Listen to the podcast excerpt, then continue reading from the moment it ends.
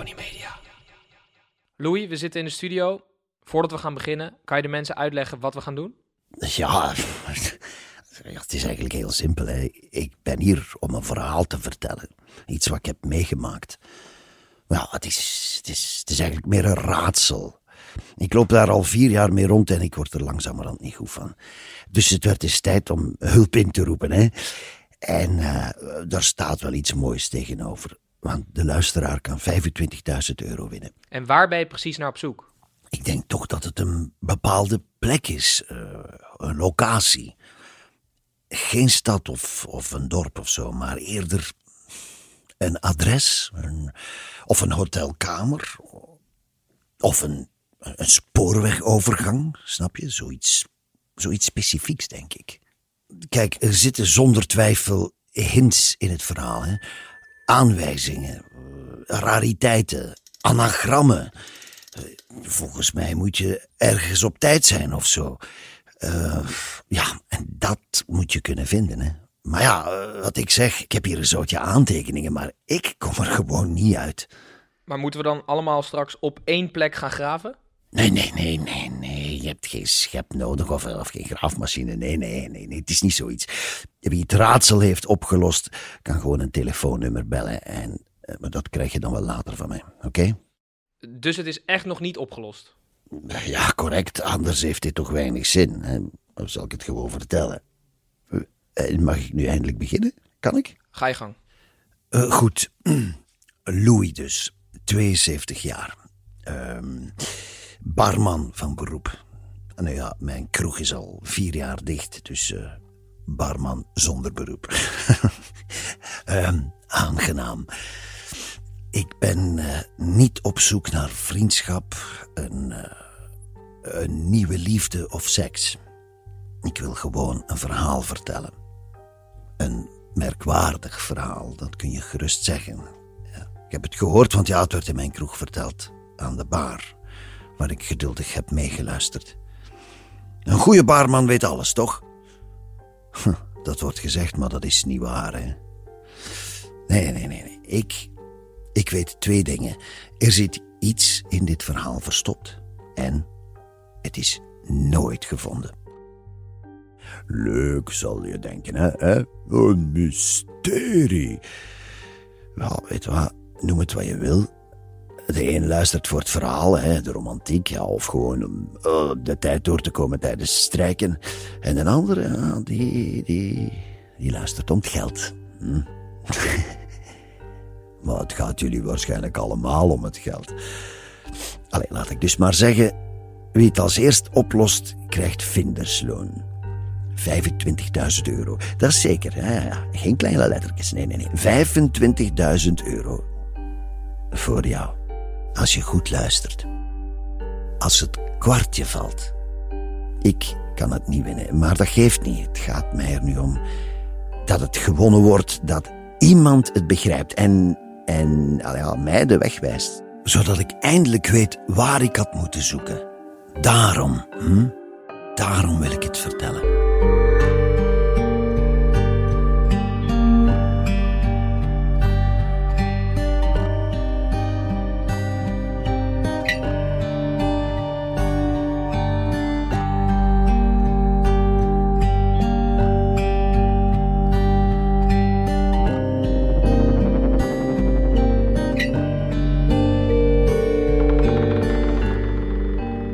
Verhaal begint dus op een zondagmiddag, zomer 2017, in de kroeg dus, mijn kroeg.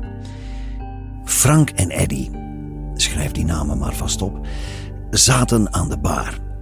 Twee vrienden, uh, buurman en stamgasten. En die hadden elkaar nog maar weinig te vertellen. Hun leven, dat was als een vlakke wieleretappe die ze allebei niet gingen winnen. Op een dag zouden die volkomen anoniem in het peloton over de finish rijden. Tuurlijk, ze hadden wel eens iets leuks meegemaakt. En na een paar biertjes graaiden ze in een grabbelton van verhalen, hè, die altijd over, over vroeger gingen. Over de dagen waarin hun auto glom, net als, uh, net als hun trouwring, net als het leven. Zo, zo werkt dat. Vroeger glom alles omdat de verhalen zo vaak zijn opgepoetst dat we verblind door zijn geraakt. En wie goed in hun grabbelton keek, zag alleen van die prullerige propjes piepschuim. Allee, bon. Frank en Eddie dus. Aardige mannen en niks kwaads aan. Net als alle anderen in ons dorp die, die langzaam sterven zonder ooit een harnas te hebben gevonden waarin ze de dood konden dragen. Kijk, iedereen doet maar wat hè, hier op aarde om er iets van te maken of zo. Maar wij deden wel verdomd weinig hoor.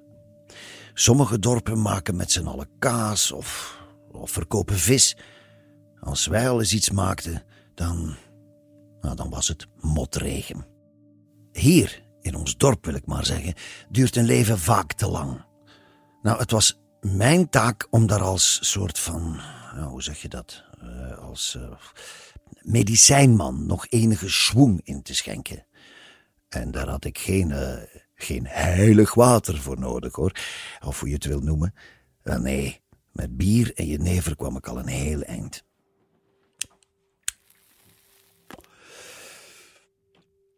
Goh, die kroeg. Mag ik daar nog iets over zeggen? Ik heb daar ik heb daar toch zeker veertig jaar gewerkt. Hè? Vroeger, vroeger was dat gezellig, druk, hard werken en leuk geld verdienen. Maar dat werd rustiger, altijd maar rustiger. Alleen op woensdag, onze bridgeavond, kwam mijn kroeg nog tot leven. Al ja, leven. Bridgers staan niet echt bekend om hun soepele heupen of originele drankspelletjes. Nee, nee, nee, nee. Ik miste de jeugd, jong. En de jeugd die fietste hard bij ons vandaan, richting een stadje verderop. Met een disco en een toekomst. De jeugd, de jongeren. Ze waren al wijs genoeg om te weten dat je sommige akkers een tijdje braak moet leggen. Dat er weer vee moet lopen, tot de natuur zijn werk doet en de droge aarde in vruchtbare bodem verandert. Ja, dat was ons dorp, dat was mijn kroeg.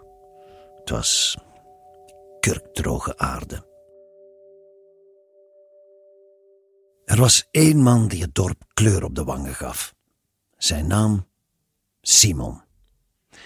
Hij was zo'n vrije vogel die over de, de Botetti River in Botswana kon vertellen of over de Vallei de los Ingenios in Cuba. Wij knikten dan maar alsof we daar wel de weg kenden. Alsof wij ooit verder dan de bakker kwamen. ja, ach ja. Bon, Simon, daar moeten we het eens over hebben. Uh, hij kwam hier wonen als kind van zeven. Ik weet het nog goed, alleen met zijn vader. In een afgelegen villa aan de rand van het bos. En hij kwam in de klas bij Frank en Eddie. En hij. Hij was anders. Hij was. Um, dat was een slim jochie. Al vroeg charmant, maar bovenal dapperder. Ja, die was dapperder dan de hele school ooit kon worden. Goed, ah, zo moeilijk was dat nu ook niet. Hè. Zelfs een, uh, ja, een matig handlezer kon bij ons een kaarsrechte levenslijn naar de vergetelheid zien. Maar de hand van Simon? Och, dat was een routekaart naar avontuur. Zijn leven stuiterde alle kanten op. Hij vloog uit, kwam terug, verdiende geld, kwam terug, verdiende veel meer geld. Als, uh, als handelaar, praatjesmaker wisten wij veel. Maar hij kwam altijd terug.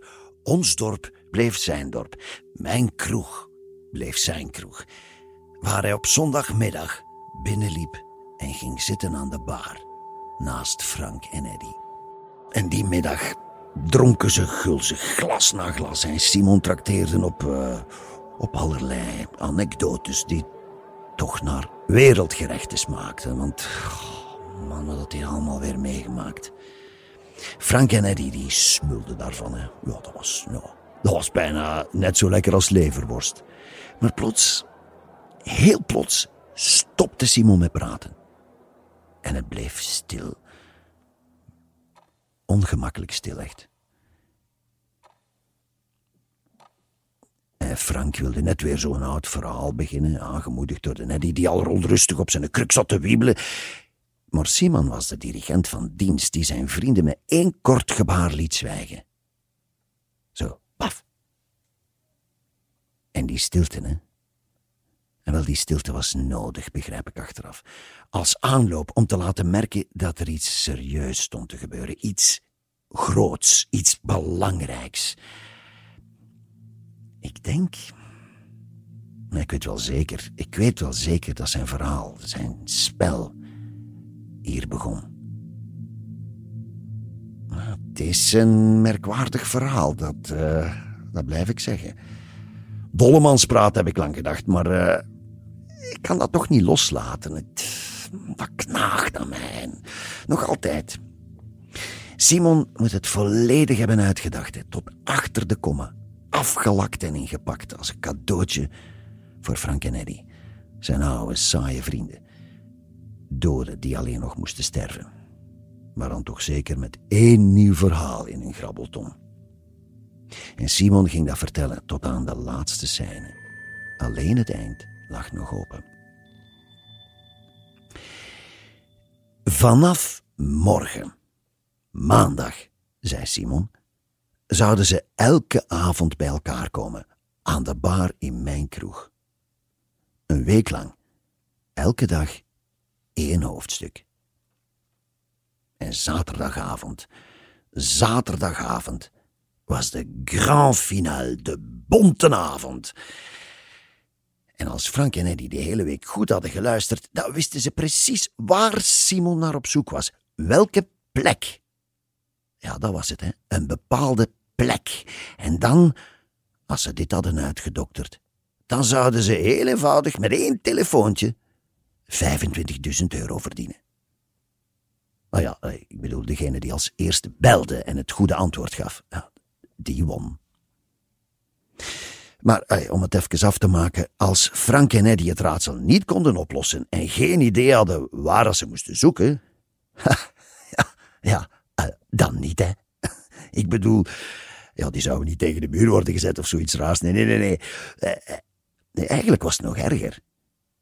Er zou gewoon niets in hun leven veranderen. Die zouden troosteloos wachten op de dag dat ze volkomen anoniem in het peloton over de finish zouden rijden. Begrijp je? Dat was de zondagmiddag. Simon stond namelijk meteen op, knikte zijn vrienden gedag en liep abrupt naar buiten. Zorg dat je er om zes uur bent, zei hij nog.